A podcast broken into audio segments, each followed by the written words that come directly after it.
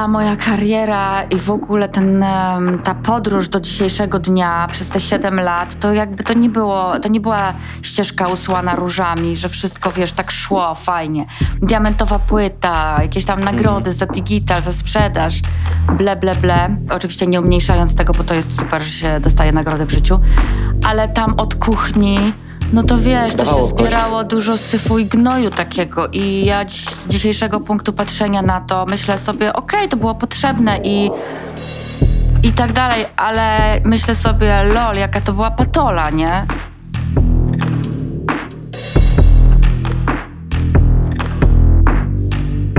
Hej, z tej strony Kacper Majdan, a ty słuchasz mojego najnowszego podcastu. Zanim przejdziemy do mojego kolejnego gościa, mam prośbę. Zasubskrybuj i oceń mój podcast na Spotify czy Apple Podcast. Ponoć pomaga to rosnąć.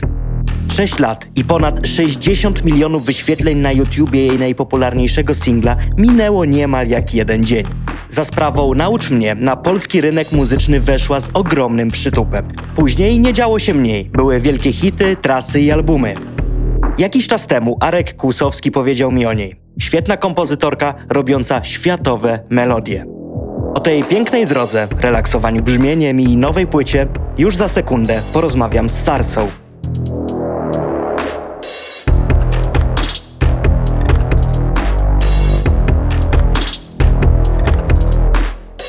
Nadal zajmujesz się e, kamertonoterapią? Tak, Wiesz, te, terapia kamertonowa to jest taka specyficzna gałąź muzyki, muzykoterapii. Ja zawsze lubiłam boczne ścieżki, więc e, chętnie zgłębiłam te tajniki, czyli to, na czym polega terapia e, przy użyciu tych przyrządów właśnie, czyli kamertonów. To, są, to jest zestaw e, takich instrumentów, które każdy ma inną częstotliwość, prowadzącą finalnie do dobrostanu w naszym ciele. E, my jesteśmy trochę jak taki instrument, ludzkie no. ciało więc e, warto czasami e, pójść do stroiciela. No warto, tak, warto być dobrze nastrojonym. I się nastroić. No. no. czasami umiemy to zrobić sami. Oczywiście, wiesz, to jest tak, że ja wyznaję zasadę, że jest bardzo wiele metod na, na rynku, że tak powiem, dostępnych, jak dbać o siebie i żadna nie jest um, jedyną właściwą. De facto każdy może wybierać, co dla niego jest odpowiednie, jakie narzędzie. Ja, ja, pracuję ze sobą, muzyką całe życie, więc też to dla mnie jest najbardziej naturalne, by zachęcać do tego innych, nie? By jednak korzystali z muzyki jako takiego transferu, pozytywnej myśli, nie? Zastanawiam się, bo kilka razy o tym mówiłaś, o relaksowaniu właśnie brzmieniem. I zastanawiam się, czym się to różni, bo jestem autentycznie naprawdę tego e, ciekawy, od tego, że na przykład ja wracam sobie do domu, kładę się na kanapie, włączam sobie jakąś lekką, przyjemną muzykę, która mnie odpręża, od właśnie tej takiej no, medycznej strony, tej, o której ty mówisz? Tak, tej stricte kamertonowej. Wiesz, to jest tak, że tak jak powiedziałeś, włączasz muzykę i jej słuchasz. Kamertony nie zawsze wymagają udziału słuchu.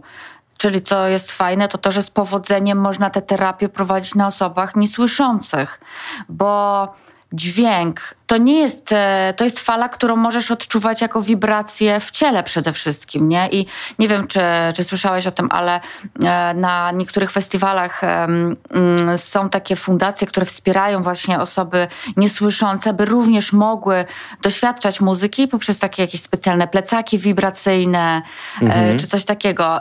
Ja sama pracowałam z Iwoną Cichosz, osobą niesłyszącą, która stworzyła chór z osób migających, do utworu mojego Zakryj. I oni po prostu podążając za wibracją, którą cieli, czuli w ciele, słuchając tej piosenki, mówię słuchając w cudzysłowie jednak, poprzez ciało, migali, czyli wykona- po prostu interpretowali ten, ten utwór. To jest e, niesamowite. I tak samo jest z kamertonami, czyli jakby nie wypłaszczamy tego, że funkcja muzyki ogranicza się tylko do sfery emocjonalnej, ale również możemy działać na sferę tą bardziej komórkową, biologiczną, czyli to, że tak jak ci powiedziałam, każda komórka w twoim ciele ma swoją wibrację, ty nie musisz tej wibracji usłyszeć, żeby ona zadziałała na ciebie i mhm. doprowadziła do tego, by ta komórka była, wiesz, krągła, e, śliczniusia i zdrowiusia. W ogóle y, tak o, o, tym teraz wszystkim opowiadasz. Nie wiem, czy oglądałaś Kodę Oscarową, ale... Nie, nie oglądałam. To po pierwsze polecam, bo na pewno znajdziesz, to jest film, nie wiem, czy znasz Muszę historię nadrobić, o, tak. o osobach y, głuchoniemych. I właśnie tam był taki przepiękny moment, jak córka głuchoniemych bohaterów bardzo chciała śpiewać i śpiewała pięknie, ona, ona nie miała tego problemu. Mhm. I ojciec tak bardzo chciał ją usłyszeć, że jak ona mu śpiewała, to na szyję przykładał jej ręce i on czuł tą muzykę. To było, była scena niesamowicie piękna, Ojej. która... e, No ja miałem straszne To ciarki. muszę bo- koniecznie nadrobić. tak na ciebie patrzę, spodoba ci się ten film. Bo, Na pewno. No, Powiem tylko jedną rzecz, co często to nie jest, e, to często jest e, powiedzmy przejęzyczenie. Mówisz osoby głuchonieme. Właśnie kiedy pracowałam z tą społecznością Mhm. osób głuchych, oni zwracali mi uwagę, by zawsze to korygować, że oni nie są niemi. Oni są głusi, ale oni mówią, mają swój właśnie ten odrębny język e, migowy. Dlatego też zwracam na to uwagę, bo wiem, że ta społeczność e, jest e, w tej sferze wrażliwa na to, nie? by nie odbierać im Mhm. tego, że oni się komunikują. A to, to, to jest akurat cenna uwaga, myślę, że nie tylko dla mnie, ale dla każdej osoby, Mhm. Tak, która tego. No. słucha, bo też, broń Boże, nie chciałem, żeby Jasne, to jasne. zabrzmiało wykluczająco. Mhm. Tak się zastanawiam, bo patrzę na twoją karierę, która może nie jest jakoś jeszcze super długa, ale jest bardzo treściwa i taka soczysta, mięsista. Liczę teraz szybko w głowie, ile lat. No, z 7 lat minęło od Naucz mnie. A, od debiutu, 7 lat. No to dużo. Jak, jakoś tak. E, zastanawiam się, bo patrzę na ciebie teraz, słuchacze Mhm. ciebie nie widzą, ale ja ciebie widzę. E, przypominam sobie, jak wyglądałaś, jak zaczynałaś. Tak. Czy uważasz, że wyrazisty styl jako taki zewnętrzny na początku jest konieczny, żeby to, żeby być zapamiętanym? Na przykład jak było z broszką, wiesz, u Beaty Szydło. Mhm. No to, wiesz co? No, są jakieś tam pewnie techniki e, tego, by zapaść, zapadać w pamięć. To jest tak, że zawsze, kiedy ktoś mnie pyta o to, właśnie to mi się tak trochę kojarzy z tym, jaka jest ta recepta na to, by zostać zapamiętanym. Ja myślę, że to jest w ogóle wypadkowa kilku elementów i na pewno ten wyróżnik, nie? Mm, Czyli coś ciekawego w głosie, jakaś ciekawa e, charyzma sceniczna, czy właśnie jakiś interesujący element e, wyglądu zewnętrznego. To, to na pewno jest potrzebne i pomaga, by zostać w pamięci na dłużej. Więc ja pamiętam, że jak debiutowałam te 7 lat temu, to miałam to szczęście, że ja się nad tym tak nie skupiałam w tamtym czasie i to wyszło dosyć naturalnie. Mianowicie mój wizerunek nie był niczym wykreowanym. Ja po prostu tak chodziłam najpierw na studiach w takich Ale z takimi kiteczkach. rogami? Nie z takimi rogami, ale w takich kitkach, wiesz, Mhm. w sensie tych koczkach. Lubiłam taką fryzurę. Jak jeszcze grałam w zespole Fluktua, to był taki, graliśmy takiego alternatywnego rocka, to też zawsze na koncertach się tak czesałam, w takie koczki. Nie miałam wówczas e, takiego zaplecza teamu beauty, czyli ludzi, którzy, wiesz, wywalą ci z tego fryzurę dwa razy takiej objętości, jak ja to robiłam samodzielnie. Ale to, to był mój taki mój wyróżnik malutki, wizualny. I potem, gdy debiutowałam i zaczęłam poznawać, wiesz, fryzjerów, no jakby ludzi, którzy się po prostu tam interesują i znają na tym, to oni powiedzieli, a może zrobimy troszkę większe te rogi, te różki twoje? Ja mówię, pewnie, wiesz, jakby ja lubię się bawić wizerunkiem. Dla mnie to jest jakaś kolejna forma ekspresji. Więc to nie było tak, że się usiedliśmy, wiesz, z teamem managementu, czy nie wiem, z kim tam się siada, bo właśnie mówię, ja tą drogę tak przechodziłam inaczej i nie rozrysowywaliśmy wtedy tego, jak ta sarsa ma wyglądać, jak ma się nazywać i co ma mówić. To w moim wypadku wyszło bardzo naturalnie i tak samo jak naturalna jest teraz zmiana tego wizerunku. Przecież, e, wiesz, no, nie dość, że jestem kobietą, więc lubię zmiany, e, jak każda mm, e, babka, to jestem też człowiekiem, który z natury się zmienia. Jakieś dojrzewa. słyszałem, że co chyba 6 czy 7 lat jakoś zmieniamy coś- całkowicie swoje poglądy, też siebie, wszystko dookoła.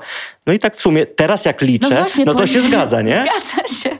Widzisz, trafiliśmy, co 7 lat się wymieniają podobno wszystkie komórki w ciele i tak dalej, więc nie wiem, czy w takim totalnym korze coś się u mnie zmieniło, ale myślę, że mocno że mocno coś się ruszyło, bo wiesz, ja chociażby obserwuję to swoje wnętrze i to podejście do drugiego człowieka. Mhm. Ja byłam często kiedyś sfrustrowana, myśląc o swojej karierze, o swoim rozwoju też zawodowym, osobistym.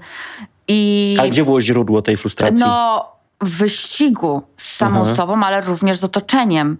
A co jest trudniejsze, jak patrzysz na to z perspektywy czasu? Bo to jest dość ciekawe. Czy ścigać się z otoczeniem, czy ścigać się z samym sobą? Ja mam wrażenie, że ściganie się z samym sobą jest dużo gorsze. Jest to, no właśnie, jest najgorsze, bo wiesz, jeszcze ściganie się z drugim człowiekiem to może być na zasadach fair play, takiego zdrowego sportu, nie? I nie No. ma w tym nic złego. Jeden drugiego motywuje, nakręca. Jasne, jak Ronaldo i super. Messi. Ale ściganie się z samą sobą to już jest toksik najczęściej. I ja w ten toksik często właśnie wpadałam i to, to mnie ciągnęło w dół. To były moje spadki nastrojów, bo nie wiem, wydawało mi się, że kolejne sukcesy, kolejne platyny, kolejne nagrody zapełnią i załatają jakąś taką wyrwę, jakąś taką dziurę, e, którą miałam nieprzepracowaną w duszy swojej czy w sferze duchowej, jak zwał, tak zwał kto co lubi. Więc to mnie ucieszyło, że właśnie byłam przez 7 lat w pewnym procesie, który doprowadził mnie do dzisiejszego dnia, gdzie trochę mogę powiedzieć, coś e, się we mnie polepszyło ze mną samą w relacji, że tak e, mam trochę więcej tej ciszy w głowie, że mam trochę więcej takiego myślenia, jest okej, jakby każdy scenariusz jest właściwy i to powiedzenie sobie nie ma złych decyzji, nie, nie podjęłaś złej decyzji, każda doprowadzi cię w jakieś ciekawe miejsce, więc to jest fajne. Myślę, że też tu macierzyństwo pomogło odetchnąć trochę od siebie. Zastanawiam się, bo wielu aktorów o tym mówi, a, a że twój sukces no, bardzo szybko eksplodowałaś tak na dobrą sprawę. Do tego oczywiście momentu singla Naucz mnie, no trochę tam próbowałaś w różnego typu talent show i tak dalej, ale gdy to już się faktycznie wydarzyło, no to było ogromne boom. I zastanawiam się, właśnie mówiłaś o tych platynach, o tym, że działo się dużo, było szybko i tak dalej. Czy nie miałaś takich momentów, że jak z aktorami, którzy wracają, wiesz, po stojących owacjach przez pół godziny do domu, że siadają i jest taki, no, że nagle w tym tłumie ludzi, którzy cię kochają, czułaś się jedyna, samotna i trochę nie wiedziałaś, co dalej. Miałaś taką energię, którą nawet nie miałaś za bardzo jakiej spożytkować. W, tak, nie, nie miałam. Dlatego, że kurczę, to właściwie ciekawe, wiesz, twoim, y, twoje pytanie uświadomiło mi, że ja do końca nigdy nie czułam się samotna w życiu. A to jest ogromna wartość. Tak, e, właśnie. To mnie ucieszyło teraz, bo tak sobie przypomniałam tę biografię mm, moich idoli i faktycznie ta się, to, tak się tak przewijało, co mówisz. Ta samotność, gdy się schodzi ze sceny i gdy gasną światła. Mm, No to nie. I chyba nie dlatego, że dla mnie sukces zewnętrzny, czyli popularność, to nigdy nie był cel sam w sobie. Więc ja się nigdy od tego nie uzależniłam do tego stopnia, by to było moim paliwem, moim narkotykiem, nie?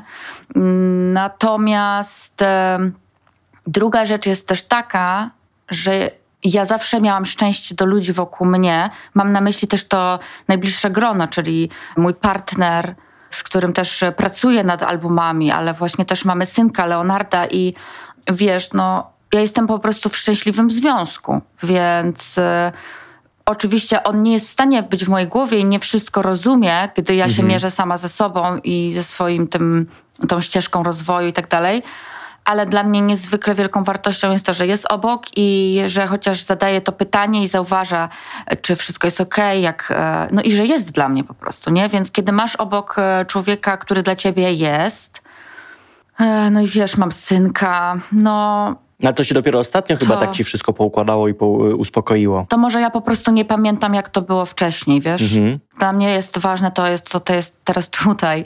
I to moje tu i teraz jest e, prywatnie niezwykle szczęśliwe. Okej. Zastanawiam się, bo jakiś czas temu powiedziałaś o tym w kontekście The Voice of Poland, czyli no początków, że, że wzruszałaś się oglądając występ Justyny Janik. Justyny Janik, która dzisiaj nawet nie byłem w stanie wygooglować za bardzo, co ona robi. Jesteś w stanie wskazać, e, co, mm, co robiłaś lepiej w swojej karierze, że ty jednak osiągnęłaś ten swój cel, a ona nie? Mm, nie robiłam nic lepiej ani gorzej. Miałam po prostu szczęście. Justyna Janik i inni wykonawcy, którzy biorą udział w programach typu talent show, to, to najczęściej są bardzo ciężko pracujący ludzie. Wiesz, wszyscy bardzo ciężko pracujemy, by nam się udało w życiu coś osiągnąć. To nie tylko w mojej branży, w każdej branży. A jednak jednym wychodzi, a innym nie. To nie powinien być żaden wyznacznik wartości człowieka. Ten Nie, sukces. broń Boże, Wiesz, mówię o karierze, tylko muzycznej. No, to ci mówię, to po prostu to nie jest, tutaj nie ma odpowiedzi na to pytanie. Myślę szczęście po Mhm. prostu. Mi pomogło szczęście. Znalazłam się w odpowiednim miejscu, w odpowiednim czasie. Miałam fajny team gdzieś zbudowany jakieś doświadczenia, które pomogły mi podjąć w danym momencie właściwą decyzję lub taką, która pociągnęła gdzieś tam coś za sobą. Mhm. Wiesz, to jest też tak, że ta moja kariera i w ogóle ten, ta podróż do dzisiejszego dnia przez te 7 lat, to jakby to nie było, to nie była ścieżka usłana różami, że wszystko, wiesz, tak szło fajnie.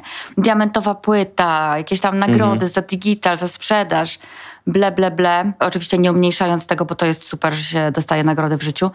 Ale tam od kuchni no to wiesz, Dawało to się zbierało dużo syfu i gnoju takiego. I ja dziś, z dzisiejszego punktu patrzenia na to myślę sobie, okej, okay, to było potrzebne i, i tak dalej, ale myślę sobie, lol, jaka to była patola, nie? Ale o jakim gnoju mówisz, no, bo to jest ciekawe. Nie chcę wchodzić aż tak w szczegóły, natomiast y, można sobie poczytać w różnych książkach i karierach artystów, że po prostu od kuchni te relacje często są toksyczne, bo bo co?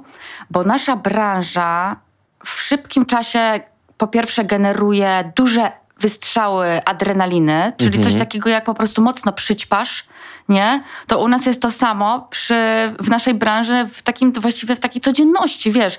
Wow, mamy sold out koncertu, no i wszyscy mamy wyrzut adrenaliny, nie? Wszyscy no. jesteśmy na haju. Wow, ale też zobacz, za tym idą duże pieniądze nagle niespodziewanie właściwie. Więc te, ta grupa tych elementów sprawia, że rodzą się jakieś takie, uważam dzisiaj, patologiczne i toksyczne relacje, zachowania, wiesz, te kwasy wszystkie, no. Wiesz, I to w ogóle się nie zmienia, jak obserwujesz ten rynek też no, młodszych nie, no, artystów? No, to się, to się nie zmienia przy debiutach, wydaje mi się, chociaż mhm. ktoś może mieć szczęście, ale najczęściej jest tak, że ty nie wiesz, czym jest branża muzyczna. Rozumiesz, kiedy ja debiutowałam, w mojej głowie ja mia miałam tylko jedną myśl. Ja chcę dzielić się muzyką z ludźmi.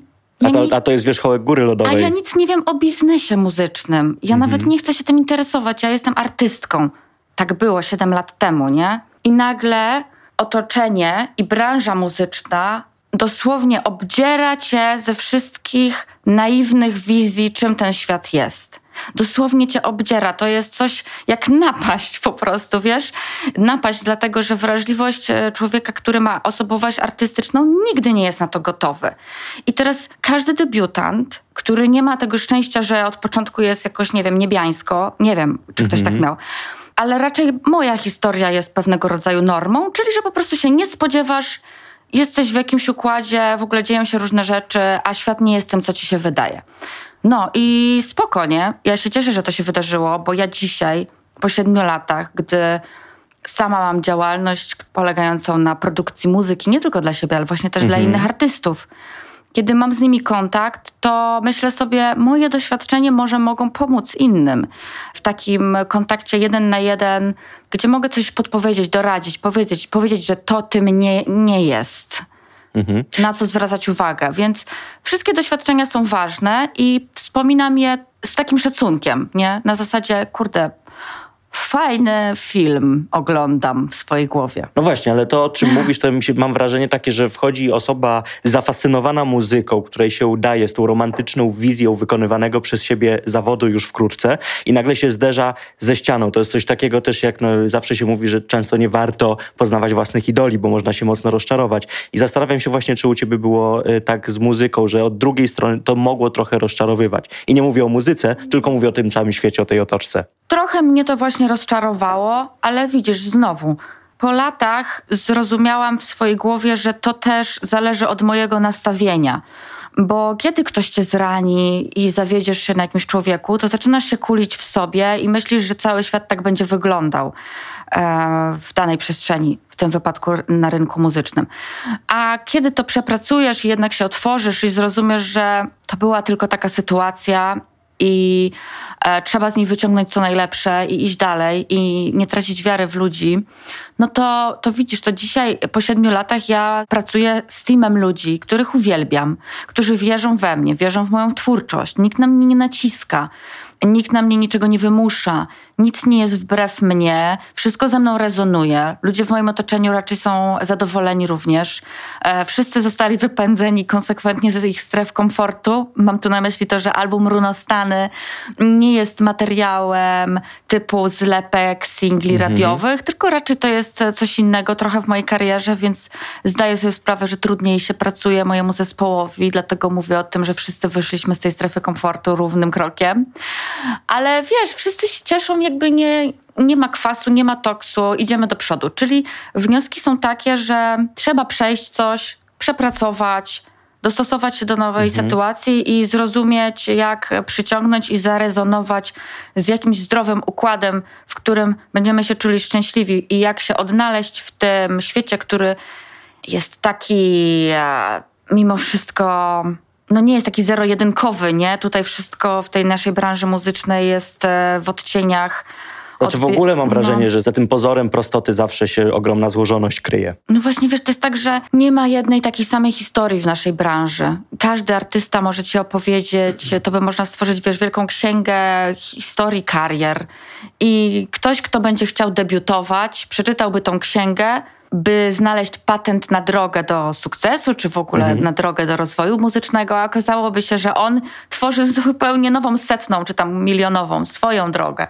Nie ma, nie ma patentu na to, nie ma recepty. To jest tak jak w życiu, nie? Jest milion scenariuszy na, na szczęśliwe życie. W ogóle jak cię słucham, to mam, przypomina mi się kawałek męskiego grania Początek. Oni też tam właśnie fajnie śpiewali mm. o takim dobrym momencie i mam wrażenie, że właśnie ten taki dobry to moment takiego spokoju moment. i oddechu mm. jest y, u ciebie. A jak patrzysz na gwiazdy typu Sanach, masz wrażenie, że przez te 7 lat rynek dzisiaj jest trudniejszy czy łatwiejszy, żeby, żeby osiągnąć tak ogromny sukces?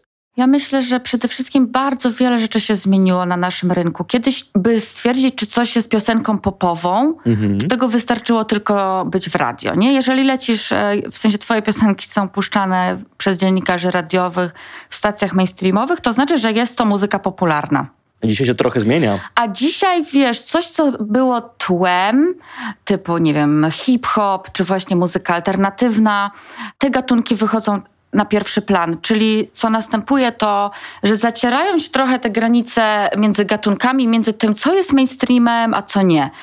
E, I to jest fajne, myślę, i to się zmieniło na 100%, bo po prostu jest więcej kanałów dotarcia. Kiedy mhm. ja debiutowałam, pamiętam te 7 lat temu, no to tym głównym kanałem mimo wszystko było radio. Streaming dopiero się zaczynał. Tak, to raczkowało, nie było jeszcze chyba Tidala w Polsce, tak. nie było tak. Apple Music, to było takie no, w powijakach, to Spotify dopiero zaczynało, u nas oczywiście, także faktycznie tego, tych kanałów było, dotarcia nie było za bardzo. To było ciekawe czasy.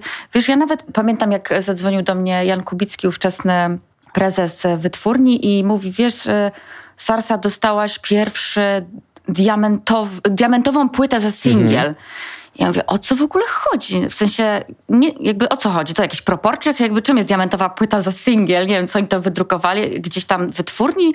Czy co to jest, nie? Bo ja nie wiedziałam, to były pierwsze początki, to była chyba nawet pierwsza diamentowa płyta w ogóle za singiel. Bo jak mhm. ja debiutowałam, to wtedy te streamingi zaczęły kwitnąć i wtedy wdrożono to, że single mogą dostawać diamentowe płyty. Kiedyś to tylko za płytę, za cały album dostawałeś A to jest płytę. w ogóle też ciekawa zmiana A rynku, A teraz nie? rozumiesz, za single. Odpowiadając na twoje pytanie, bardzo wiele się zmieniło i zmienia, rynek dynamicznie się rozwija. E, nie oceniam tego e, ani negatywnie, ani pozytywnie. Po prostu jakby no... Mhm świat się zmienia. Tak, właśnie to jest w ogóle bardzo ciekawe i ostatnio chyba nawet z Natalią Nykiel o tym rozmawiałem, że no cholera, te duże formy, albumy i tak dalej powoli zaczynają odchodzić w zapomnienie mm. w, w, stronę epek, a najlepiej właśnie singli, żeby regularnie wypuszczać single i nęcić tych ludzi, ale nie wypuścić jednej dużej formy, co dla mnie jako dla odbiorcy, który jednak e, no zawsze te duże formy doceniał, jest takie dość bolesne. No bolesne, widzisz, ale... Ale ty się nie poddajesz i robisz swoje to jest jeszcze inna sprawa. Ja idę zawsze sobie swoją drogą, idę sobie, mhm. ale też sobie nie sama, bo fajne jest też to, że ciągle moja publiczność dojrzewa ze mną i fajnie było zrobić komuś, wiesz, podkład muzyczny pod jego dzieciństwo a fajnie teraz jest widzieć na koncertach ludzi, którzy te 7 lat później, wiesz, pracują czy są na studiach i też ich historie się życiowe zmieniają. Więc... Ja jestem przykładem w ogóle. Ja pamiętam, fajnie, no pamiętam było. Naucz mnie w ogóle, to jest, to jest ciekawa historia, bo Naucz mnie to były mm. czasy chyba chyba mojego liceum, mm -hmm. jakoś początków. Tak. I ja mam tak kolorowe wspomnienia wokół tego kawałka. Ja go tak doskonale pamiętam, jak, jak go słuchałem, ale też pamiętam, co, jakie emocje mi wtedy towarzyszyły, nie tylko związane z muzyką, ale z całym moim życiem. Także to jest y, dla mnie mega ważne, mega ważny kawałek w sumie, jak teraz o tym myślę, ale w sumie już jak przy nim jesteśmy, mam pytanie, którego na bank ci nigdy nic nikt nie zadał. Wow, super. Jak się czujesz, jak e, patrzysz, że naucz mnie, już ma tam 61 milionów wyświetleń, jakoś tak, już pod nie 62 powiem ci, podchodzi. ja kompletnie nie śledzę swojej kariery Ja wczoraj prześledziłem, a je, parodia tego kawałka ma 66 milionów. No. Na pewno kojarzysz, które. Jakie to jest uczucie? Bo ona nie jest obraźliwa, jest nawet zabawna. Nie, słuchaj, najważniejsze w życiu to jest inspirować innych ludzi. No, Więc e, ogólnie ciężko byłoby mnie obrazić e, w ten sposób, że twoj, moja muzyka, moja twórczość jest jakimś przyczynkiem do powstania czegoś dalej. Wiesz, myślę, że to nie chodzi? był jakiś objaw hejtu czy jakiegoś, wiesz, ja się w ogóle z wyśmiania. chłopakami znam i lubimy się, w sensie, no jakby, no, więc moja odpowiedź na twoje pytanie jest taka, że fajnie jak to, co robimy w życiu, to jest jakaś iskra do czegoś dalej, nie? Mhm. I na naszym rynku muzycznym, coś, na naszym w ogóle rynku rozrywkowym jest przestrzeń na muzykę refleksyjną, wiesz, album na przykład Runostany, No. to jest muzyka refleksyjna, czyli jakby nie stanowi ona dokładnie tła radiowego, tylko bardziej jest to muzyka, którą musisz dodać do playlisty i się nad nią chwilę zatrzymać, by jej posłuchać. Więc e, nie jest może. mm, No, więc jest taka. Ale jest też przestrzeń w naszym życiu na stricte rozrywkę, tak? I kabarety, czy, czy piosenki kabaretowe, czy jakieś parodie, no to jakby to funkcjonuje od zawsze, no i nie ma w tym nic złego, nie? No, trzeba trochę też mieć dystansu do siebie. Oczywiście, to w ogóle Wiesz, jest, jest w stanie nas pośmiać, uratować. lubię się pośmiać z siebie. Wiadomo, słuchaj, są granice, czasami jest też dzień, że cię coś zaboli, co cię w normalnie by rozśmieszyło. Ale to każdy człowiek to A ma. to jest Ja, dyspozycja dnia. ja nie, dokładnie, więc ja się niczym nie różnię od innych. Ale prawda jest też taka, że fajnie jest, jak inni ludzie mogą się zainspirować i zrobić coś, co dla nich jest ich osobistym sukcesem.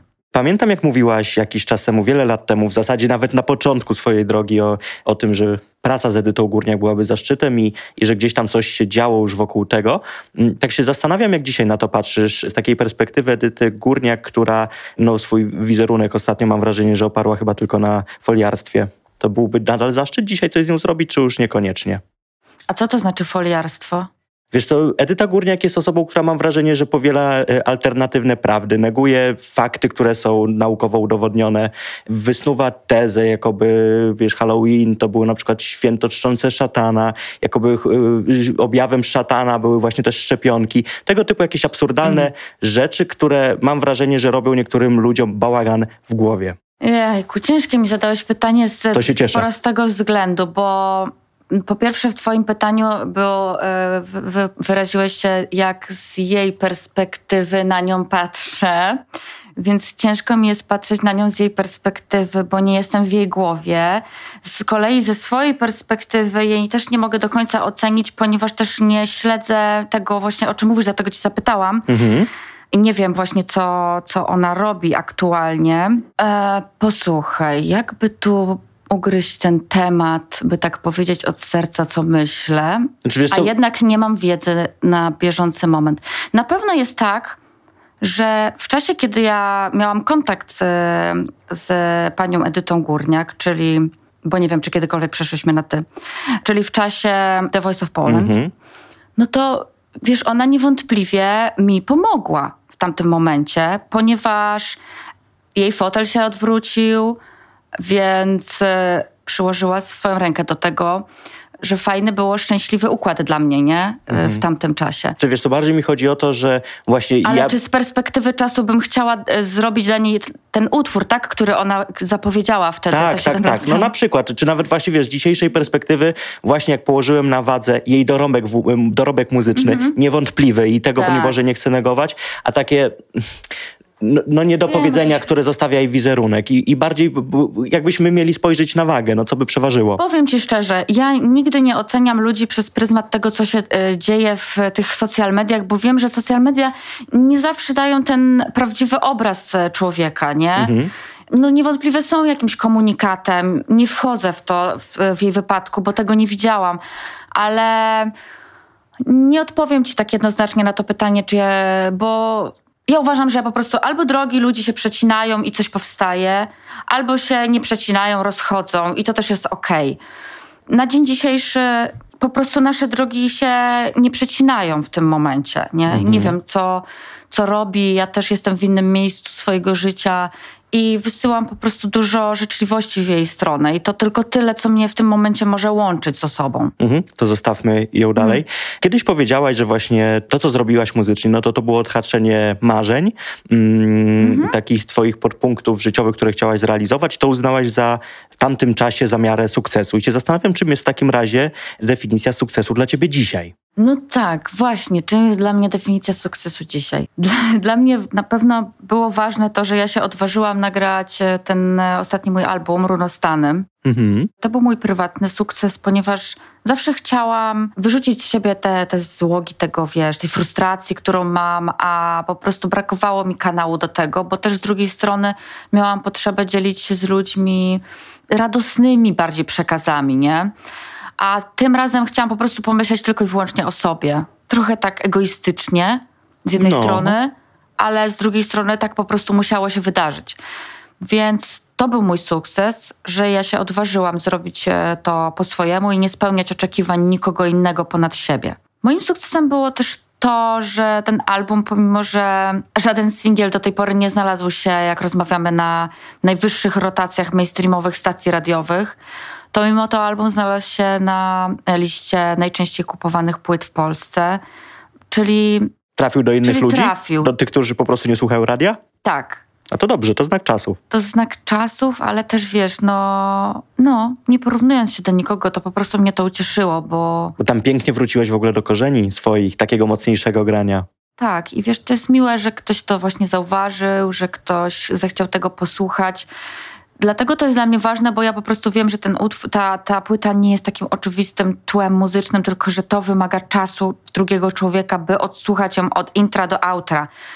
I dlatego tak wdzięczna jestem, że jest grupa ludzi, która dała mi swój czas. No nie ma nic cenniejszego od czasu, bo czas znika bezpowrotnie, a ktoś po prostu poświęcił mi ten czas, nie? Mhm. I fajnie też jest się znaleźć na nowych playlistach muzycznych, na których wcześniej nie byłam, czyli alternatywa polska na Spotify'u. A, czy tam taki tam Times Square się Czy taki tam... No. o właśnie, dobrze, że mi to przypomniałeś. To, to był niewątpliwy sukces. Właściwie od tego powinnam zacząć, masz rację. No w ogóle nie wiem, jak można o czymś takim eee, zapomnieć, ale okej. Okay. Wiesz co, tak. Ja bym to miał na tapecie do końca życia ustawione. Wiem. Boże, nie, aż tak próżna nie jestem. Natomiast e, fajnie było zobaczyć swoją twarz e, w samym sercu Nowego Jorku. Świata. Times Square. I fajnie było być przede wszystkim twarzą kampanii, która ma na celu wyrównywać szanse kobiet na rynku y, muzycznym, ale to jest komunikat idący ogólnie na wszystkie obszary funkcjonowania społecznego, bo jednak świat e, wciąż jest mocno męskocentryczny, czy nie wiem, takie słowo istnieje, ale wiecie o co chodzi. No, y, ja, ja oczywiście Jestem za, za dziewczynami, kocham mężczyzn, ale chcę zawsze też powiedzieć, że e, kobiety są cudowne i teraz, kiedy urodziłam synka i wiem, jak e, trudne jest łączenie macierzyństwa i bycia względnie dobrą mamą, bo zawsze wydaje mi się, że mogłabym być e, lepsza. A to jest chyba każdą mamę to dotyka. No, Zresztą ojca myślę, że tak samo. Na pewno też. I łączenie tego z tym, że ja nie chcę rezygnować z siebie i ze swojej pasji, to wiem, że to trzeba mieć jakieś turbomoce, mm, bo doba wciąż ma tyle samo godzin, a ty musisz tam zmieścić, wiesz, dwa powołania, nie? I macierzyństwo, macierzyństwo i swoje jakieś tam zawodowe. I właśnie ta kampania mm, Spotify Equal i ten billboard w Nowym Jorku, to jest tego wyraz dla mnie olbrzymie wyróżnienie i pochwała dla mojej twórczości tego, że mi się to trochę udaje łączyć. Mhm. Ale przede wszystkim mam nadzieję, świadectwo dla innych kobiet, które obserwują mnie czy słuchają mojej muzyki, że dziewczyny, nie rezygnujcie z siebie, bo po prostu wy inspirujecie potem swoje dzieci, inspirujecie potem swoje otoczenie, bo to nie trzeba być mamą, tak? Nie ma w tym nic złego, że się realizujesz też w zaciszu domowym. Oczywiście. Ale wiesz, no po prostu rób to, co chcesz i nie rezygnuj z siebie i nie pozwól, by ktoś ci kazał stać w kącie. Tak. To jest najgorsze. To zdecydowanie, to bardzo ładne, zwłaszcza jeżeli popatrzymy na tym, co się działo przed no, tym kontekstem wojennym, czy nawet pandemicznym w Polsce, mm -hmm. czy w trakcie pandemicznym, jeżeli mówiliśmy o strajkach kobiet, faktycznie no, nie chciałbym, żeby, mówię to jako mężczyzna, żeby ktoś kobietom mówił, jak ma żyć i co mają robić same ze sobą, bo, bo, mm -hmm. bo to mhm. jest już pod faszyzm podchodzi. Runostany to jest płyta, jak pamiętam, że używałaś metafory, że zajrzałaś do szafy i był ogromny bałagan. I się zastanawiam, czy już posprzątałaś. To jest tak, że bałagan się robi też na bieżąco, jak korzystasz e, z domu czy z głowy, nie? Ale no, żeby się zrobił na nowo, to trzeba posprzątać wcześniej. Się zastanawiam, nie, no, czy te no, porządki były. Tak, y, ta płyta jest właśnie taką próbą zrobienia porządków w głowie. I ja to już mówiłam też w kilku wywiadach, bo to jest prawda. Ten album właśnie jest taką formą autoterapii. I oczywiście tam jest utwór Kochanie, który jest taką iskierką pozytywną, mhm. taką, no, iskierką pozytywną w tym syfie ale cały syf e, na tej płycie jest niezwykle potrzebny i ważny, bo jak właściwie sam tytuł, runostany, czy takie odniesienie się trochę do tego najniższego poziomu naszego, tych naj, najniższych emocji, czyli tych niskich wibracji, czyli tego, co negatywne, no to też jest w nas, nie? Nie można powiedzieć, że nie, jestem tylko pozytywna i wszystko u mnie super, no to jest jaka, jakaś skrajność. I Później ja to... zapominamy o tym, co złe i to wybucha. Tak, i to trochę we mnie wybuchło, bo ja zawsze chciałam jednak nieść tę pozytywną iskrę zapalną, ale przecież ja mam w sobie też bardzo dużo frustracji i musiałam to wywalić. I mówię też o tym często, że wydaje mi się, że to, że byłam w ciąży w trakcie tworzenia tego albumu, doprowadziło do tego, ponieważ jak nosisz w sobie dziecko, to drugie serce, to coś takiego magicznego się dzieje, że to dziecko chce z ciebie wyrzucić to wszystko, co się składało tam, ten cały syf, no żeby zrobić miejsce, wymieść to wszystko, ten, ten chleb, żeby zrobić miejsce na to piękne, co ma przyjść w twoim życiu. Mhm. No nie da się, wiesz, e, budować czegoś szlachetnego na takich e, brudnych fundamentach, więc ja ten, ten brud trochę wywaliłam z siebie i jest mi lżej. I co więcej, jak odsłuchałam album po raz pierwszy, gdy dostałam tak zwaną płytę matkę, czyli mas zmasterowany materiał już, to teraz aż mi się nawet chce odetchnąć, bo ja tak po prostu odetchnęłam, wiesz? Mhm. I tak sobie myślałam, Jezu, ja tego już nie czuję. W tym sensie, to nie jest to, że się nie utożsamiam już z tym. Ale wyrzuciłaś ale to, to po prostu. Trochę z czymś jak u psychologa, no, że się wygadałaś trochę. No właśnie, tak trochę tak. To, co zapisane, poszło odsuwam i nawet lubię tego posłuchać czasami prywatnie, co się rzadko zdarza, bo nie lubię słuchać swojej własnej muzyki, chyba tylko w trakcie tego procesu twórczego. A tutaj ja lubię tego posłuchać. Ja lubię wracać na przykład do utworu Na szczęście czy do wieży w nowym kontekście, w kontekście wojny w Ukrainie na przykład. Mhm. Kiedy ja tworząc ten materiał nie miałam wglądu w przyszłość, że wybuchnie wojna. By the way, wiesz, album się ukazuje kilkanaście godzin przed e, wybuchem wojny więc lepiej, tutaj oczywiście ironizuję, nie mogłam trafić e, z czasem. I nagle jest wojna, ja słucham tego materiału, no bo muszę go, w sensie, no chciałabym też go jakoś promować i mówię, Jezu, wiesz, no po prostu łzy mi, wiesz, napływały do oczu, bo osadzony w tym kontekście e, tragicznych wydarzeń w Ukrainie, dał mi ponowne takie katarzis, ale tak jak mówię, w nowym kontekście, nie? Mhm. Bo jednak e, głowa moja, tak jak wielu ludzi, potrzebuje tego e, wytchnienia od e, traumatycznych obrazów, które widzimy. No ja mam nadzieję, że te traumy gdzieś tam najszybciej, jak się tylko da, ulotnią, bo mam wrażenie, że już mamy ich trochę, trochę za dużo w ostatnich latach Z już jakiegoś teraz. też powodu podobno, nie? To, no. to zawsze do nas przychodzi, więc oby to wyszło wszystkim na... Pff, dobra, chociaż w głowie mi się nie mieści, jak, w jakim wymiarze to ma wyjść na dobre, ale no. Ale niech się przynajmniej skończy. Ale niech się skończy. E, a jak nasza rozmowa będzie już publiczna, no to zacznie się twoja trasa koncertowa i życzę ci, żeby ona się jak najlepiej udała, e, żebyś po prostu miała w niej, z niej jak najwięcej satysfakcji, bo, bo myślę, to że to jest,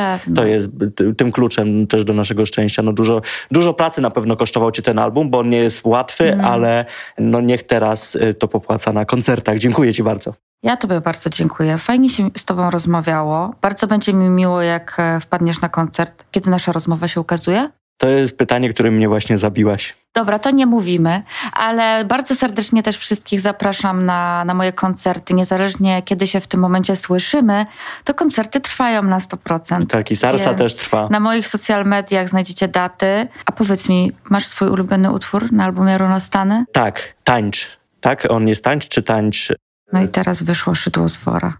Na koniec cię przyszpiliłam. O matko. Ten kawałek, którym tak pięknie jejku. Przepraszam, że nie pamiętam tytułu, ale. Nic się nie stało. Pewnie masz na myśli ze mną tańcz, tak? Tak, Bo to jest ze mną tańcz, tytuł. dokładnie. Ja wiem, bo ludzie chcą po prostu komuś kazać tańczyć, a tu chodzi o taniec e, z kimś. Nie, znaczy ja tak całkiem serio. Ja odsłuchałem tego albumu trzy razy, e, dzisiaj nawet jadąc do studia i Bardzo ten kawałek jest ze względu nawet nie często, czysto li, lirycznego, ale ze względu takiego, jak on brzmi. Podoba mi się bardzo jego warstwa taka melodyczna, brzmieniowa. Świetny jest, Fajnie. po prostu. Bardzo mi jest miło. Ja to, ja nie mam do ciebie o to żalu, że nie pamiętasz tytułu, bo dlatego, że ja sama też jestem człowiekiem, który mm, ma swoich ulubionych aktorów, a nie zna ich imion i nazwisk. Więc wiesz, nie zawsze mózg e, tak podziała, jak chcemy, ale fajnie, że ci się podoba energia. Mam nadzieję, że wpadniesz na koncerty. Wpadnę chętnie, bo to, to, to jest w ogóle fajne, że zawsze jak rozmawiam z muzykami i później ich widzę na scenie, to też zupełnie inaczej na to patrzę Tak. niż, niż przedtem, a też bardzo już jak jesteśmy przy albumie i przy trackliście, w kawałku Wieża użyłaś pięknej metafory, o tym nie porozmawiałem, ale bardzo ładnie tam skleiłaś słowa, że e, lubię jak słowa drapią w podniebienie. To było bardzo poetyckie. Bardzo mi miło. Zapraszam Was jeszcze raz serdecznie na koncerty i słońca w sercach dla wszystkich. Dziękuję ci pięknie. Pozdrawiam. Dziękuję, że słuchasz mojego podcastu do końca. Już za tydzień usłyszymy się w nowym odcinku, ale żeby to się stało, proszę zasubskrybuj mnie na każdej platformie podcastowej, na której słuchasz swoich ulubionych podcastów. Dziękuję.